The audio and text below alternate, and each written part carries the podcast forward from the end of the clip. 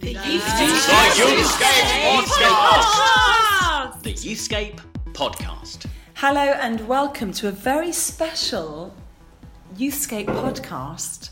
Not from the towers in Luton. Where are we, Martin? Uh, hello, Rachel Gardner. I'm Martin Saunders, and we are very chilled because we're we're gazing out to sea together We are. on a, a little a little patio thing in uh, in Northern Ireland in Glenarm. Actually, I can hear the difference in our voice. Can you? I can. Like we've we've relaxed. We've actually relaxed a little bit. We are so just to set the scene, lovely friends. We're at something called Summer Madness, which is the most gorgeous youth festival on the north coast of Northern Ireland, and we are um, in a B and B. Well, I'm staying in the B and B. You've flown over for the day. I'm an interloper. You're an interloper. We've allowed you in, we've given you a wristband.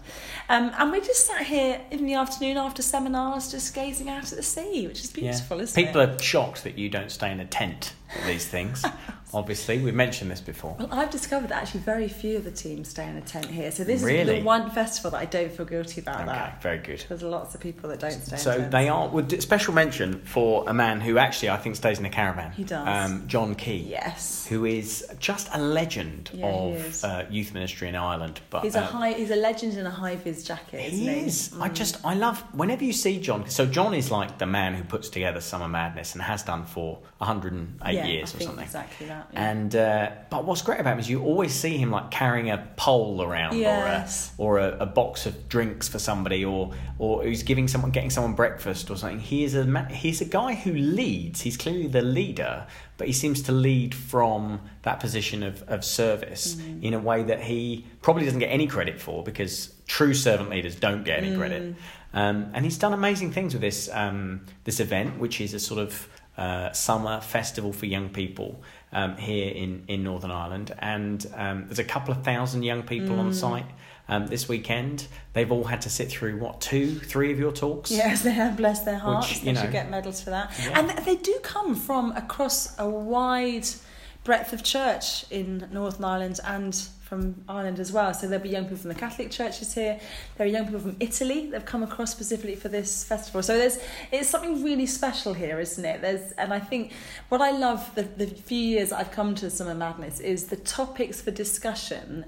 They'll do the sort of the, the stuff that you expect at a youth festival. They'll also have politicians pop in and do stuff around politics. Like it's a really interesting festival that tries to hold, hold a space for young people to talk about all the things in life that matter to Jesus. And I, I think, yeah, they do a really good job here. So we love them. That's Yes, that's what we wanted to say. what we're saying. This is a very um, odd and different episode of the Youthscape podcast because not only are we coming to you from uh, the north coast of Northern Ireland. the sun Ireland, is actually shining right now. beautiful. Mm. Uh, it's got to a sort of heady 15 or 16 degrees out here, which is boiling uh, for this part of the world. Um, not only that, but um, but we have a disappointing special guest. No, right, we're going to scrap that and we're going to start again. No. Because we don't introduce any of our guests as that. We But this one really, I'm allowed to. I'm allowed to say disappointing. He'll never come back on again though. If you say that, he'll listen to this back. And He won't listen to this. on. I bet you five pounds. Okay, all right. Hang on a minute. Yeah, no, you're I've right. made I've made that mistake before. So, friends, our very special guest is a good friend of mine, and his name is Martin Saunders, otherwise known as Sue Perkins. But for the sake of this, um, That was a cheap time to pull that out. was, It was. Martin, you are the guest on this podcast, which I know that although you're laughing and smiling, your body language now, you're like a little kind of clenched shell. Did you see that? It You've all, kind of gone. It all went inwards. It all went inwards. You're just your face. You're hating this. You are absolutely hating this. But I'm insisting that, that we do this because because you have a new book that actually has been launched today. Yes. Because the summer holidays are much earlier in Northern Ireland, so we've said to your publishers, you've got to get the book out Yeah. really early so that these young people in Northern Ireland can get hold of a copy, and a few of them have. Yeah. So well, I knew you were. Go- I know where you're going. So we um. Because there's an interview with me in the minute, so Yeah, it's going to be a very, minute. it's going to be very hard to tell where the different segments of this podcast begin and end. And if you are somebody who really listens for the interviews and doesn't care much for me and Rachel, this is a hard This old is a listen. hard. You are quite you are absolved at this point. If you just want to come back next week, that's fine. But we've just come back from a couple of things. Um, and we'll, what should we talk about them after the interview? We talk about them after the interview. I think we could dine out on these for a very long time. We did. Uh, yeah. We, uh, Okay, we'll do it after the interview. There's an interview with me now. It's going to be a bit weird because um, I'm going to introduce Rachel, who's then going to be speaking to me. So Okay. this is this is this week's guest. I'm sorry, it's me. Over to Rachel. The Youthscape podcast. I'm delighted to be joined today by author, broadcaster, writer, friend, man of the moment, friend of Jesus, Martin Saunders. Thank you for joining me today, Martin. Oh, thank you so much for having me on your podcast, Rachel. It took ages to uh, get a time with you. I had to get through layer after layer of uh, HR and PR. I surround myself with these people. UTR, URT and HRT. on many layers. So thank you so much for giving us your time. Can you try to tell us where we are? Because we're sat in your studio, aren't Yeah, we? we are um, in my personal studio, personal recording studio at Youthscape. It looks very Um, similar to the podcast you Yes, do. yes, it is. Oh, Martin, I, I'm, I'm loving this. I would like to extend just the awkwardness, but I'm gonna get. I'm gonna cut to the chase. Yeah, you said we should try and do this as if As if I I was a guest and we don't know each other. I should have brought you a gift. Normally I turn up like with little gifts. Of, oh look, I've got a nappy. I've got a Ah, nappy in my is it an empty nappy? I've got two hairbrushes, realising that I've brought my daughter's hairbrush and my, my dear husband has no hairbrush to brush our daughter's hair in the morning. Martin, this is about you, not about the contents Let's of my see, handbag. shall we? Let's see if this is really about me. because you're normally the one that makes sure the guest actually has some Yeah. questions. And I can't. I can't today. know. I can't unless I start. You'll know it's got really bad if I start asking myself questions. You'll start sweating and Yeah. shaking and being really awkward. Uh, Martin, you have a new book that is coming out. In fact, it might actually be out by the time dear friends listen. Yes. Tell us about this book. Yeah. So the uh, well, the, the the the genesis of the book came from lots of people coming up to me on the Youthscape stand or at events and things and saying, "Oh, uh, Rachel's book's great. We love Rachel's books for girls. Is there one for guys?" Mm. and uh, and I, you know, there may be some good books for guys. There's definitely some out in the states. Yeah. I think I'm right in saying that no one for a while in this country has written a book aimed at young men from a Christian perspective. Uh, and so I thought, oh, do you know what? It might be worth trying to write that. And uh, and actually, I have a teenage son. I'm also uh, a youth leader in a church. I may have mentioned that before. Uh, you know, where I've got lots of young men who I get to kind of Mm. meet and mentor and, and engage with in lots of ways. And as I started to think about this idea of like, what, what would it be like to just like, you know, the thought experiment of like, what, what would it be like to write a boy version of one of Rachel's books? I suddenly thought, oh, I'm actually really passionate about this. I can Mm. really give myself to this. Um, and so, uh, so I kind of started to explore the idea, spoke to a publisher, and here we are, the man you're made to be. So we're going to ask. I'm going to ask you a little bit in a minute about some of the themes and some of the pitfalls around writing a book that you and Oh. I both talk about. Because actually, writing for a specific gender is both liberating and completely like terrifying. As Can, well, well, can we get it? that out of the way? Well, should we get that out of the way? Because I'm terrified. And I, and I remember when you first told me you were writing this, I was like, yes, and you were like, oh no, no, this is not yes, this is a nightmare. Yeah. For those that might not kind of twig what that is, what, why is it so tough writing for, for one gender? Yeah, well, and particularly, I think, for Mm, men. For men, why is that specifically? So I think there's lots of ideas now about what makes a bad man. You know, there's lots of ideas around toxic masculinity. We hear that a lot. There's some awful stuff that guys have done and got away with because of this wider idea of Mm. patriarchy and historic uh, prejudices to, in favour of men that have, have, existed in our society. So we, we understand how we got there, but the problem is we are a bit short of kind of positive visions of masculinity and what it means. And so men uh, often identify as not being like that. You know, I'm not that kind of man. Not all men. Mm. You know, I'm not this kind of guy. But but I kind of wanted to ask the question: Well, what kind of guy are we then? Like, what Mm. kind of guy is it? Is it a good, positive thing to Mm. be? Um, and so that is a really tricky line to walk because there's Mm. lots of people who have very strong opinions on uh, gender Mm. and particularly on what it means to be a man. There are people who theologically have opinions on what it means to be a man and the fact that you know there are lots of guys out there still who believe in male headship and and, and a, a leading role for a man. There's lots of people out there who actually think men should be quiet these days and let the women catch up. There's uh, lots of people who think we should play with the idea of gender and what it means. Um, and so um, my my my worry, if I can confess to you, Yeah, do we are um, friends? Yeah. is that um, this is not a book that is going to be uh, perfectly suited for the kind of uh, radical feminist who wants me to say, you know, men essentially are evil and should apologize for everything.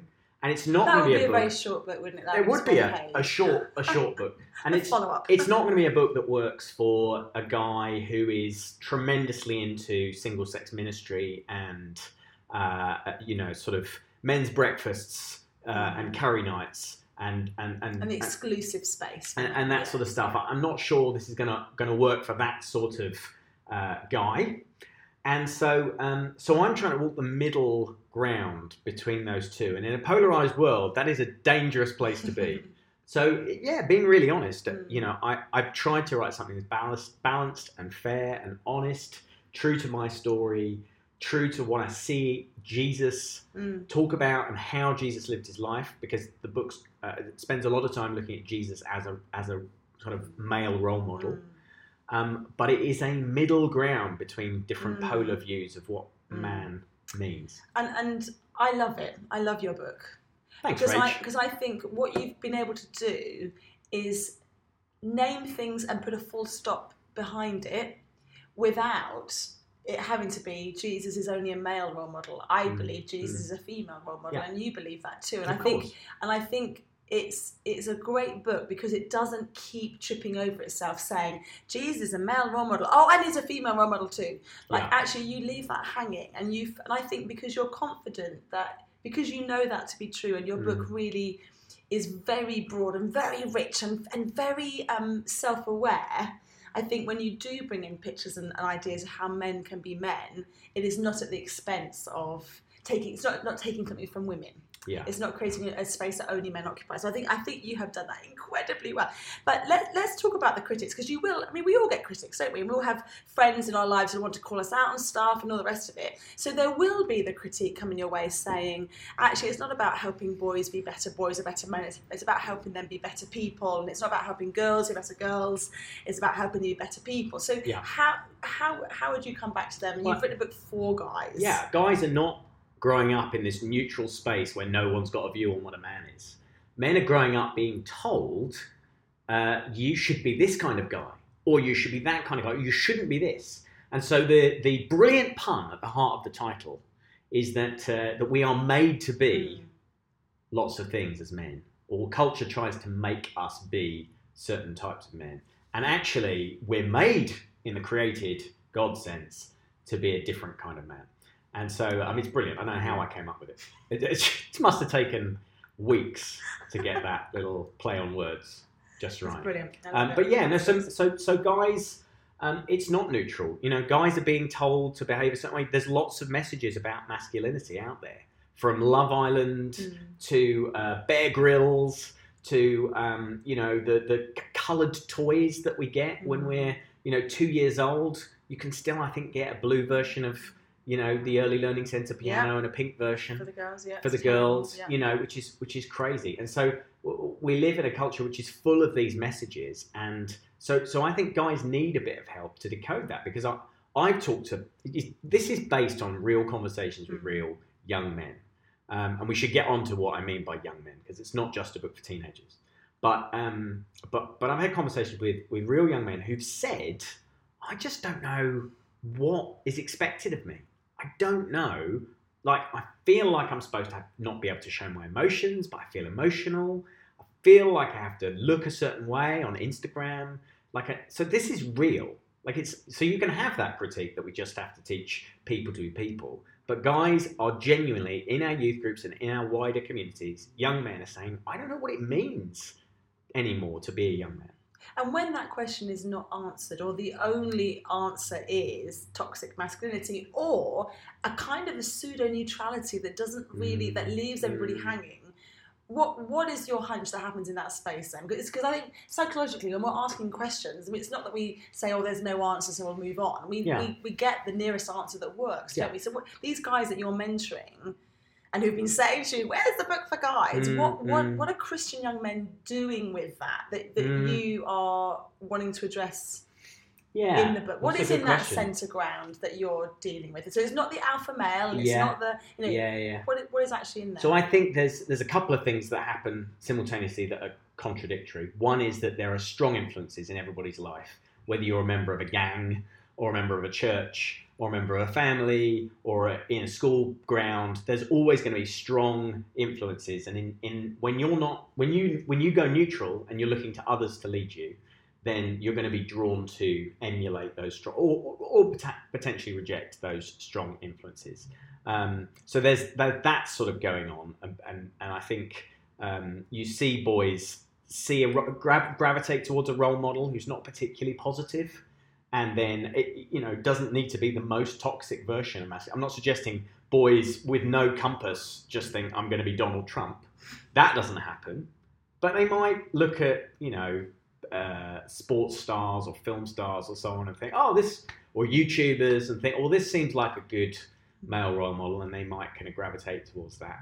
The other thing that happens, which is a sort of, um, I guess, a contradictory statement, is um, they don't know, and so they just kind of don't define masculinity in any way, and it, and so there becomes this sort of sense of identity crisis of like, well, uh, I don't know how I'm supposed to be, and I'm worried that people are judging my motivations and the way I choose to live, um, and so uh, so you have that kind of identity crisis going at the same time. Um, yeah, I, I think probably all of this is generalization. Um, yeah. So, is this the book that you wish you'd read when you were a teenage boy, or do you think actually that life has moved on so much since you and I were teenagers Yeah. that that it, it is a very different book to what you know? How, Yeah. how how did you get into the mindset? This you work with young people, Mm.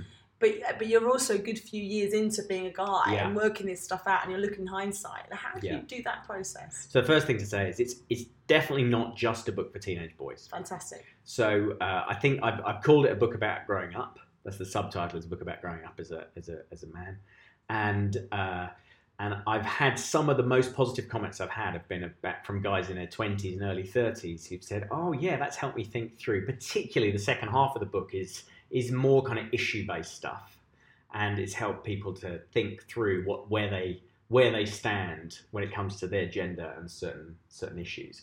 The other thing to say about the book is that um, there's an awful lot of me in it. It's not quite a, um, a sort of autobiography, but there is a lot of me, and it's very self-deprecating. I, I know you can't imagine that. It's very self-deprecating because I because knowing guys, particularly British guys, they don't want an expert. They don't want someone saying in there, you know, writing a book saying, "I'm the hero, be like me." Mhm. Nobody identifies with that guy. So I've tried to be really honest. I've tried to be myself, and I've tried to say, look, I found this an absolute mess growing up. Like I, um, I do wish that I'd had something to, to read as I was growing up as a as a, a teenager, certainly. Um, and and I had this identity, which was, de- you know, I had this. Um, uh, male identity, which was a little different to most of the people in my school, most people around me. So I went to a very academic, very driven, sports mad, rugby playing school, and so uh, it secondary school was a certain way, and I didn't really fit into that culture very well. And it took me a long time to realise that it was okay to be a 14 year old boy who liked the music of Michael Bolton.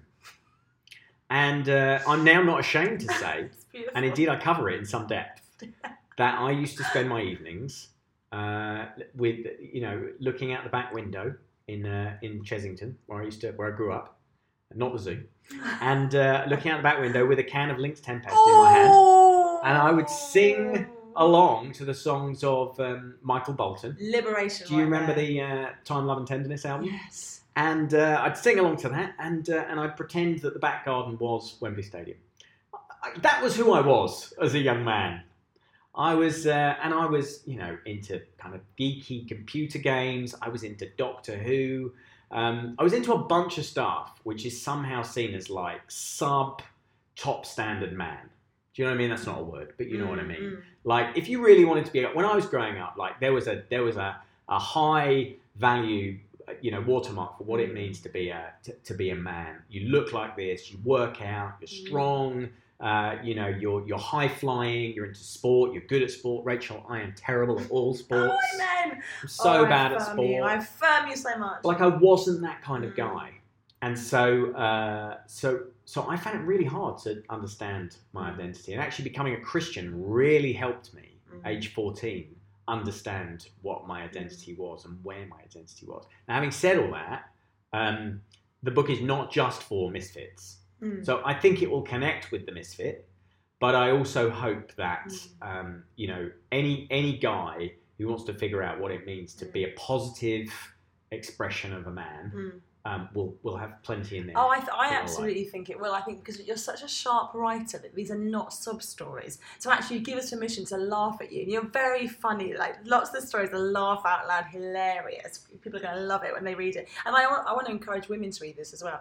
But I think because you're not you're not playing yourself a victim. You're simply saying there are these incons. There's this hypocrisy within masculinity. Like Yeah. actually, we, we, we all think it should be this, but none of us are living like that. And and Mm. so let's be real about what's going on. Um, I want to ask you about what it what it's like being an author of a lifestyle type book because I, I still think within Christian authorship, the lifestyle books are still slightly put on the left of the shelf. Like they're they're a little bit the ones that you go to when you've used up all your money on the big heavy tomes of theology, and the lifestyle ones are like to help iron out a few issues. Whereas when I read your book, I thought there's such great theology in here. Like it read like John Mark Comer some parts of it, and I mean the, the look of the book. It's definitely not a book for kids. Like it looks strong, it looks beautiful, it looks brilliant. So I think it's going to be picked up by all ages, definitely. Um, but as as you went through the process of writing a lifestyle book, how did Mm. you how did that discipline shape? I mean, were you consciously thinking I've got to get good theology in here, or is that just coming out of you because Hmm. the way we deal with lifestyle stuff is by being theologians and yeah, practitioners. yeah, I mean, how, good. Yeah, yeah, what- good what- question. Uh, I've never really thought about it as a lifestyle book. Um, I guess I was I was thinking about this as I would plan a, a talk.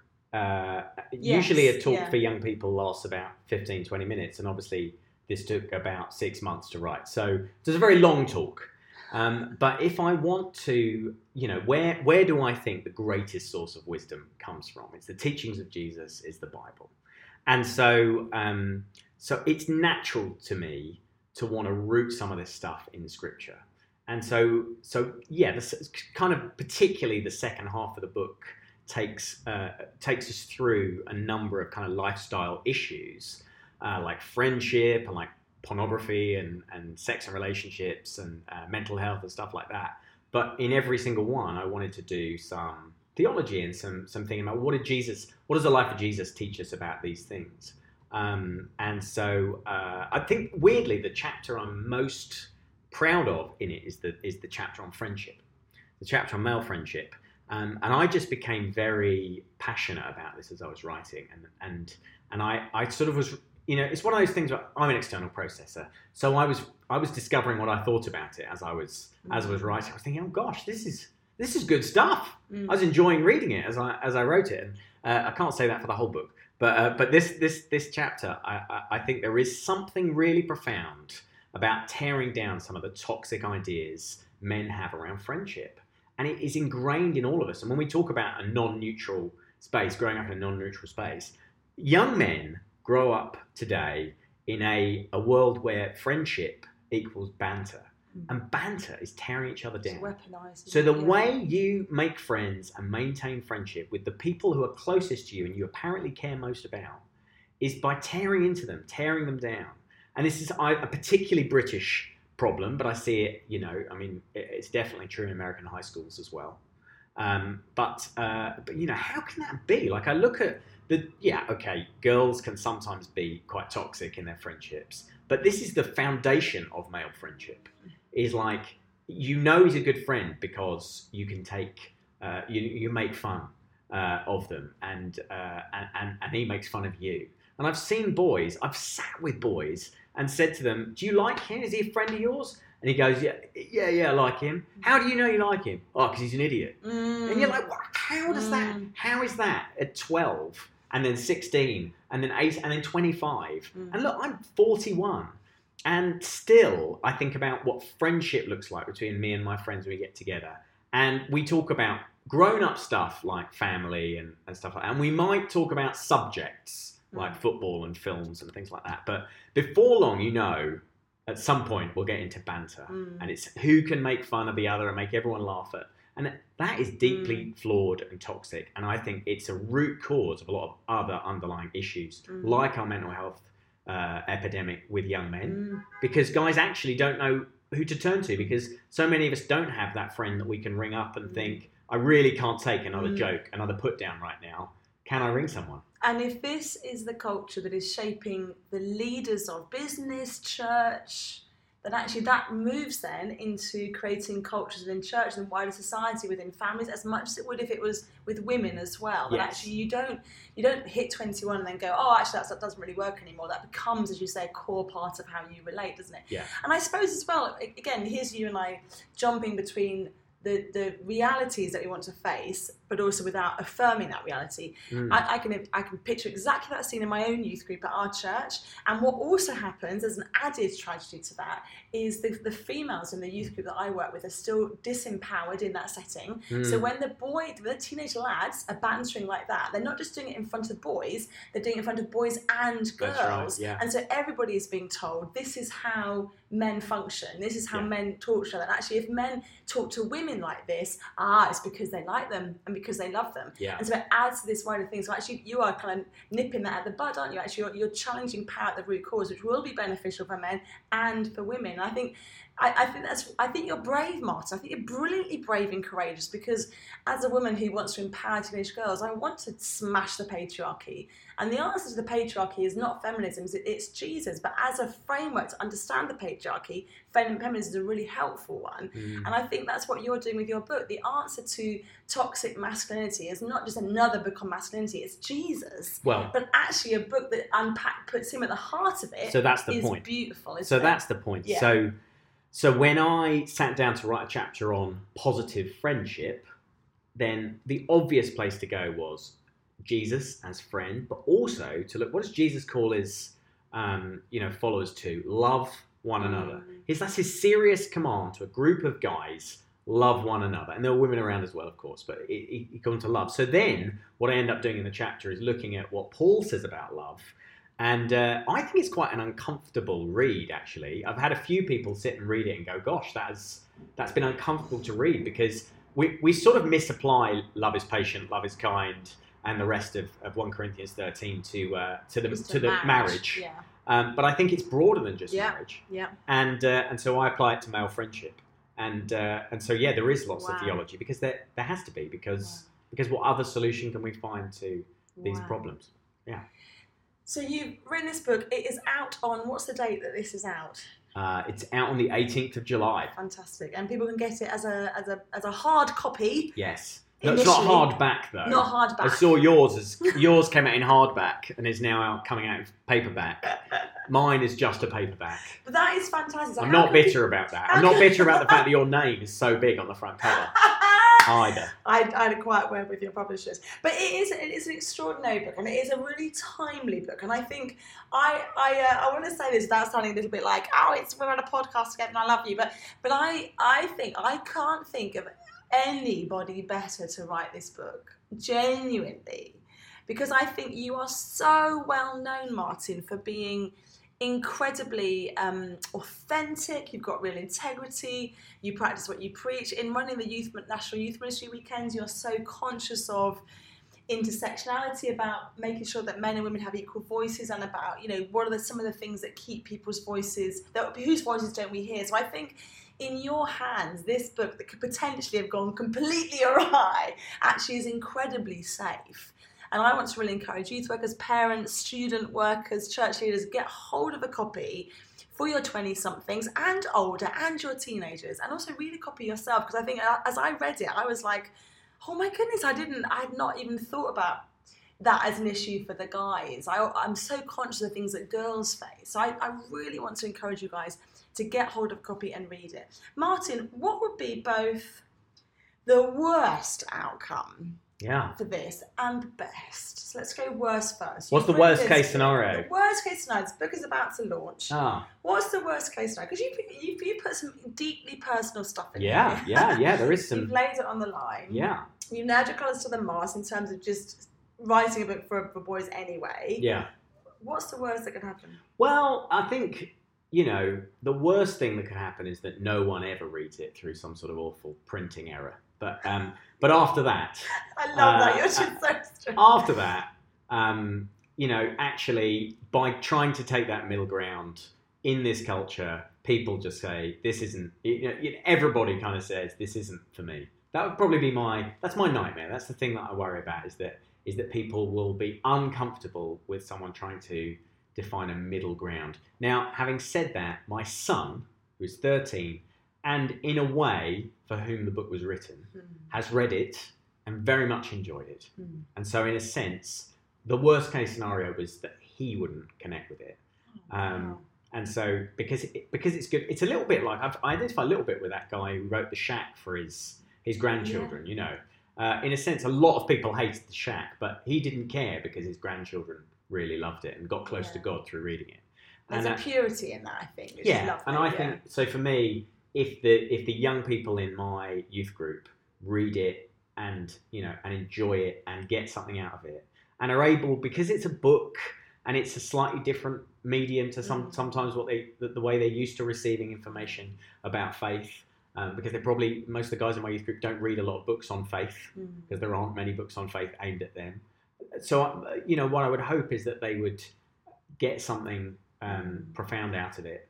Now, the, the, the really ambitious thing about the book is that, um, that I've, there's several layers to it. So, the first layer is trying to say, what does it mean to be a, uh, have an identity and discover your purpose as a man? And then there's a layer on top of that, which is um, uh, these kind of what does it mean in lifestyle situations and in issues? How does money look? How does friendship look? How does sex look? How do I called them itches, but Mm. um, but really I'm talking about porn and other temptations. How does all that look as a man? That's the next layer. I'm hoping those two layers work.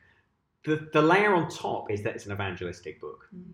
And so the book is intended, and I and I there's lots of asides in the book. I should probably mention that there's an awful lot of asides um, where I kind of drag off from the main uh, thread to kind of make a, a little quip or, or comment. But there's an awful lot in there that says, "I understand you may be reading this as a non-Christian. Stick with it." Mm. Uh, and and to be honest, there is a, a definite attempt to to make the case for Christian faith through the book because my hope was that this this might be the sort of book that someone would buy for a son or a grandson or a brother or a friend who um, is interested in what it means to be a man, will be interested in in a take on that, but isn't necessarily a Christian, and could find in it actually a, a compelling argument from a normal sounding and reasonable human being um, uh, to, uh, uh, to to why Christian faith makes sense. So the absolute dream is that some people find Christian faith uh, through uh, reading the book. Now, I heard a story the other day, not to embarrass you, Yeah. of a of a young woman who had read the Girl Deconstruction Project, and it had been instrumental in her decision to become a Christian. Fantastic. And that's amazing. And I, I, I told you that before, which is which Yes, is why your reaction is understated. Yeah. But um, but but you know, you were Yeah. like absolutely Yeah, I was you know, delighted. Yeah, yeah, that. yeah, yeah. and I think the same thing would be true for me. So Yeah. so I, I really hope this helps broadly Yeah. lots of guys. But if one or two young men find faith as a result of it, then then my goodness, the, the, awesome. it was definitely worth every moment of, uh, of self doubt. Thank you for writing this book.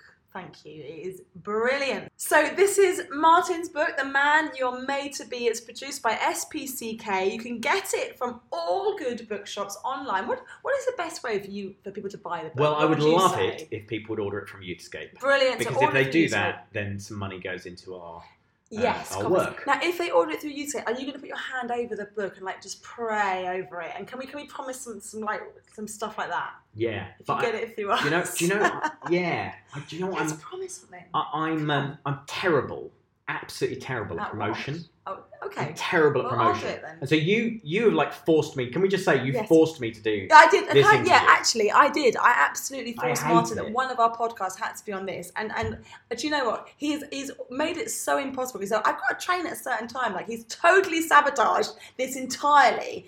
Yeah. But you can get it through youthscape.co.uk. Yeah, So .co.uk. do get. Uh, uh, and and honestly, I cannot tell you the number of times teenage lads say to me, "Where's the book for guys?" And they're quite sheepish saying, "I'm like, I'm not going to write it. Am I? I'm a woman." So please get it, read it, and pass it on and get loads of There's a forward by you. It's quite, There's a forward by me. it's quite bitter. The forward. it is bitter. It's quite bitter. You're I like, I, I should have. I should have written this. I should have written it. It It's should have been It's me. not rocket science. Flipping it, just swap boy for girl. I could have written it. yeah. no, not really. Good point. It is awesome. Martin, thank you for writing it. You are amazing. And you can now toddle back off to whatever you're doing. And I'm going to go back to my co host in the studio. The Youthscape Podcast. So, Martin, what I love about that interview is that it's you and me, and this now segment is going to be again you and me. Yeah, yeah. The thing I love about that interview is that it's over. Uh, yeah. So, right, so that's out of the way. But it is a good book. So, it is a good book. And the seminar that we have just led together Oh, yeah. at Summer Madness is, is really an important one because actually, what you and I are both very passionate about, increasingly so, is um, how do we help young people navigate stereotypes around Yeah. what does it mean to be male or female and just handle maleness and femaleness. And we say in the seminar, I'm going to say it again here, the conversation around transgender and non binary is such an important conversation. But I think for this podcast, we're not the people that are going to be speaking about that. No. This is more broadly about gender and how young people engage with the stereotypes and culture around maleness and femaleness and, and how we can help with that. Okay, so we promised a funny story. I'm going to get to it at the end. we're not, we're not going there yet. So I thought it would be interesting Yeah. for us, if not for the listener, to debrief a little bit what it was like talking to a group of teenagers. I think we probably had about 150 Yeah, young people yeah. in the room earlier, and we were talking uh, to uh, mainly Christian kids here in Northern Ireland about gender stereotypes inside and outside the church, the pressures that they're being asked to conform to, and what kind of how on earth you you find Jesus in the midst of all that stuff. And so my I don't know what your interesting reflections on that experience might have been, but what I found fascinating was um, when we asked them for feedback, the girls were still very much articulating that they they feel this pressure very very acutely. Uh, not only were they saying things like, "Oh, I, I don't feel comfortable playing sport because the boys are like, why aren't you wearing any makeup?" So that came up. Even in the advent of you know, even with the advent of, of all this kind of um, publicity around uh, women's football, Football, yeah. women's cricket, um, uh, and all that good stuff that's happened, still teenage girls feel Yeah. like that. But also, the probably the low point for me was was a girl talking about how at church Yeah. there's loads of women gifted women who who want to serve want to speak but they just never get the chance And that was her phrase. They're Yeah. never asked. They're never given the opportunity. and this is she must have been 15 Yeah. 16 and she feels that so let's no, never ever fall into the trap of thinking our work is done here Yeah, because we still have churches yeah. with teenagers in, I wouldn't mind if it was the ones that were dying, but it's the ones where there, there's growing, life, there's young people, there could be growth, Hmm. and they're still saying to a 15, 16 year old girl, There's no no, there's no, you." no space for you here. It was interesting because I, I also was really moved at the maturity and the winsomeness of how they shared this stuff. So it's a it's a tent of 150 teenagers. So that's quite you're quite vulnerable if you speak up in that crowd, even though it's like Christian peers and the rest of it. But I felt that every comment that was brought, there was no bitterness or angst. It was No. not that they were like going, "Oh, great, here's my chance to like suck it to the church." It was it was a genuine sadness, and I even as because Martin and I share these sort of stere- these kind of stereotypes in culture, and then in church around maleness and femaleness, and even as we were sharing it, I did have that moment of. Here we both are, much older adults with many, many years' experience under our belt to read culture in a certain way. Is this what they're experiencing, or am I reading onto them mm. how I might feel if I was mm. 15? But that feedback made me think, oh no, that, that no, this really is. Like they're battling this, they're constantly caught in these two worlds of Yeah. culture where they think, I can't. I'm not. I'm not going to buy into that cultural idea about Mm. feminism, but also church, where I can't be anything that God's Yeah, called me to be. yeah. And then the guys, like the heartbreaking story of the guys sharing about emotions and not sure they can be You can't talk about it. that. And then one lovely lad saying, actually, for him, from an atheist family background, joining the church actually gave him a liberating idea of what it means to be male. So there's some powerful stuff there.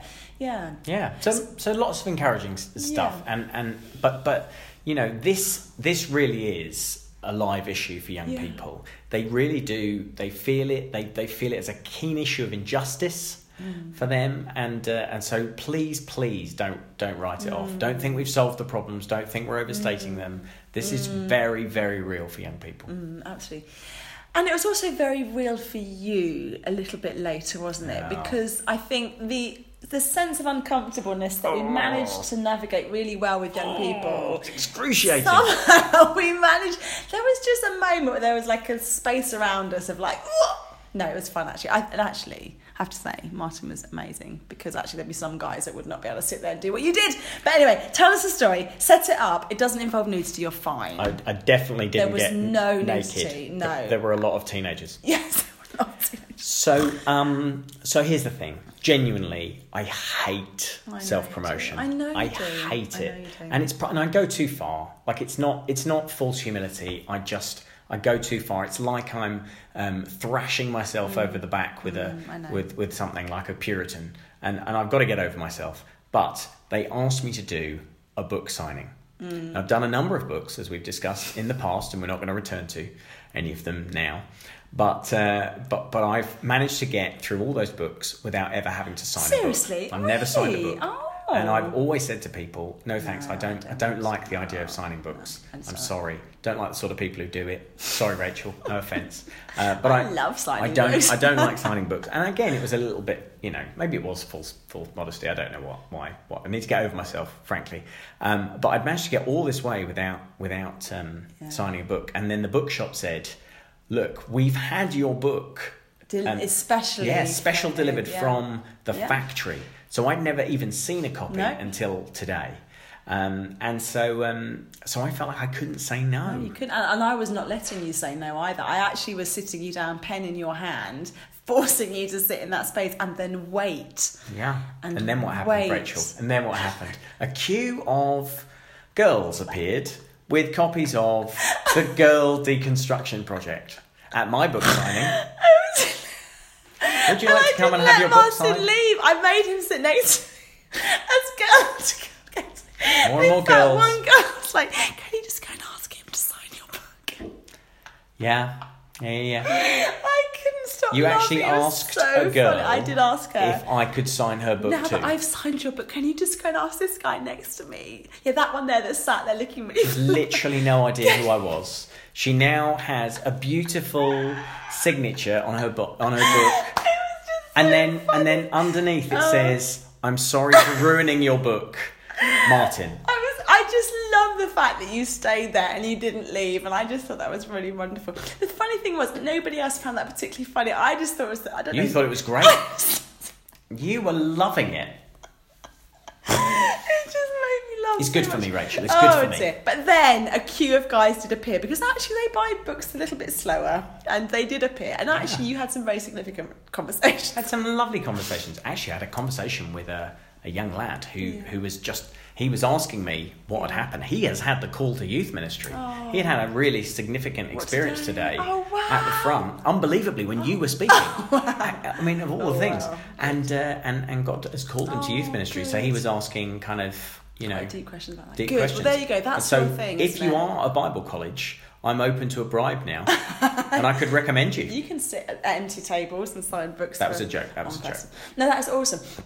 But, but I think, I mean, just thinking now of the youth workers listening to this, Because they've got nothing so far out of this. Because actually, you know, we we joke and laugh about you know being older and all the rest of it, but actually these these stereotypes, these issues that we're talking about with young people, part of the trouble is that we're still wrestling with this stuff now, isn't it? Like mm. we we're still trying to work out how do we live out our gender how do we how do we serve and lead because often for many of us we might be in church settings where we might be noticing the stuff that's going on but other adults are not Yeah. resonating with it or they're saying you're just making a fuss like Yeah. of course the girls can do lots of stuff like so and so plays a recorder in the band what are you talking about Yeah. so it's it, actually how do we take it one step further and really agitate for change um, is is really powerful is really Yeah. powerful And the answer is not giving up, like Yeah. not relenting, Yeah. not ever believing that the that this is this is Yeah. over because it's not because we're talking about thousands of years of of male dominated culture. Mm.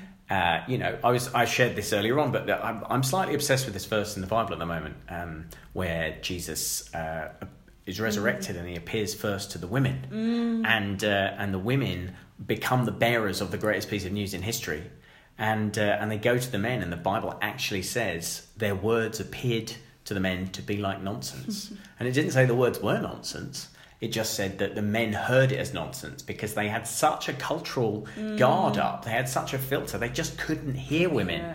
And we are still dealing with unpicking centuries and centuries of of chauvinism and patriarchy and all these things that are deeply uncomfortable with us. But I think, guys, we just have to like, like I, this doesn't annoy me. This doesn't mm. annoy me as a man. I'm like, this is a fact. Like, let's. This is an injustice, mm. like climate injustice. This is an injustice, like mm. racial injustice, this- poverty. You know, let's just let's just deal with it. Let's just it, let's do something about it. Yes. So um, I don't think we have to like put our defences up and go, oh, the, the feminists are getting us again. Yeah. You don't need to do that. Just No. say, yeah, I agree. Let's let's sort it out. Yeah. There was a beautiful moment in the seminar where, and again, I was think I was in two minds before we did it because obviously I'm really conscious there are young people in, in a setting like that for whom male female that binary they're struggling with. And so we want to be really kind of mindful of that and not to add to young people feeling there's no space for them. But at the same time I'm really passionate that gender is not a bad construct what we Yeah. do with gender can be incredibly toxic and dangerous and sinful like everything else but the maleness and femaleness that God created is something powerful and beautiful and bigger about that Broader. than broader yeah, yeah. than we have. So there's a lovely moment where we just said, you know, guys, do you want to get to your feet and um, girls, we're going to pray for the guys and and we, and, that I felt really choked leading that bit because I thought Mm. actually they these lads have just said we've got emotions, you know, we need to be able to find ways to healthily show them and. And actually, church is a place where I can discover I haven't got to be alpha male to be accepted. And I just thought, I, actually, I, I really want this generation of young women to be, be real champions of healthy masculinity and Mm. really call it out of the men. And, and that when the peer, the boys in their lives, the men in their lives show up in that countercultural way, that the women in their lives go, yes, not, Yeah, yeah. oh, well, he's trying on something a bit different. Look at him with his feminist angst on. you know, actually, yeah. we really encourage because it's a radical young ma- male that chooses just to live out who he is. If it's not alpha male, hypersexualized, and then there was a flip thing you were praying for the girls. And I did also think. As we asked the girls to stand, I was thinking, do we ask the girls to stand because the boys are sat down? And so we're asking the girls to stand up. So basically, we're making them more visible, and that's exposing for girls, and that's all part of the problem. They've been, in. but then you think, well, actually, surely in the church we've got to find ways to to do that, Yeah. to not shy away from Yeah. difference. Um, so it was a beautiful moment. Yeah, it was fun. So we had fun. Yes, we in, did. in Northern of Ireland giggles. by the sea, and uh, and I hope that hasn't been. Uh, you know, too one note a podcast. I think these are really important things, and we'd love to hear what you think about this stuff. You know, you can email us anytime, podcast at youthscape.co.uk. Drop us a line on Twitter or um, or, or carry a pigeon or anything Mm. Yeah. else you like. Shall we do some special Northern Irish shout outs? Yes, we should do some special Northern Irish shout outs. do you have special Northern Irish friends that you'd like to. Well, shout Keith out to? Keith Neal actually is not in Northern Ireland anymore. He's now a youth pastor over in the States. But Keith Neal is him and his wife are the people I used to stay with all the time. Lovely Jennifer Neal. She has a name. She's not just wife. Um, and the youth ministry they were developing in Lisburn Cathedral was just extraordinary, really innovative, and working with hundreds of young people. So. f- To you guys and to your wonderful legacy. I know that there are people keeping that going and developing new stuff. So, Jennifer and Keith Neal. Uh, I'm going to do a shout out to Graham at uh, the Presbyterian Oh, Church yes. of Ireland, who has been involved in ministry with young people for about well, about as long as John Key, Oh, about 108 years. And it was great to see him earlier on. Um, also, um, uh, I, I think we should probably do uh, uh, another little recognition of John Key because we love you. Yes, Yes, you're and, amazing. and we want to say thank you for everything that you do. Yes. Um, and uh, and there's some great people involved uh, in the vineyard movement in this country. I bumped into a couple of people today, Trey Shepherd, Yes. uh, and and other brilliant people. Yes. So um, so hello. Yes. You know, you probably don't listen to the Youthscape podcast, Yeah, if oh somehow you come across this, 24 7 prayer. Yeah, yes, absolutely. hello. We love you. Jasper You're Rutherford. Jasper Rutherford. Simon Henry. Let the list go on. The list goes on. That's it Yes. for another edition of the Youthscape podcast. We love you guys. We'll be back in Luton, not by the sea, not in a nice B and B. Uh, Trey Shepherd's just walked in the room. Oh. Right, I'm going to record him. He's got a name our next Wait a interview. We just did a name check. Just a name. Does check Does that work with You're on our podcast. Oh, it- oh, podcasting. Sorry. That's really weird. Ah. How are you? It's so good to see you. I can't believe we're here at the same time. It's I brilliant. know, and this is your country, isn't it? This, This is your my coast. home. This is where I live. This is your where thing. live. If we amazing. shout out other people's names, will Do they, they come appear? out? Okay, all right, let's try it. Beyonce, Be- Be- Beyonce, are you here? It's not going work with Beyonce, is it? brilliant. I was me, then Beyonce. That's the order. I. That's the list. James in. I'm-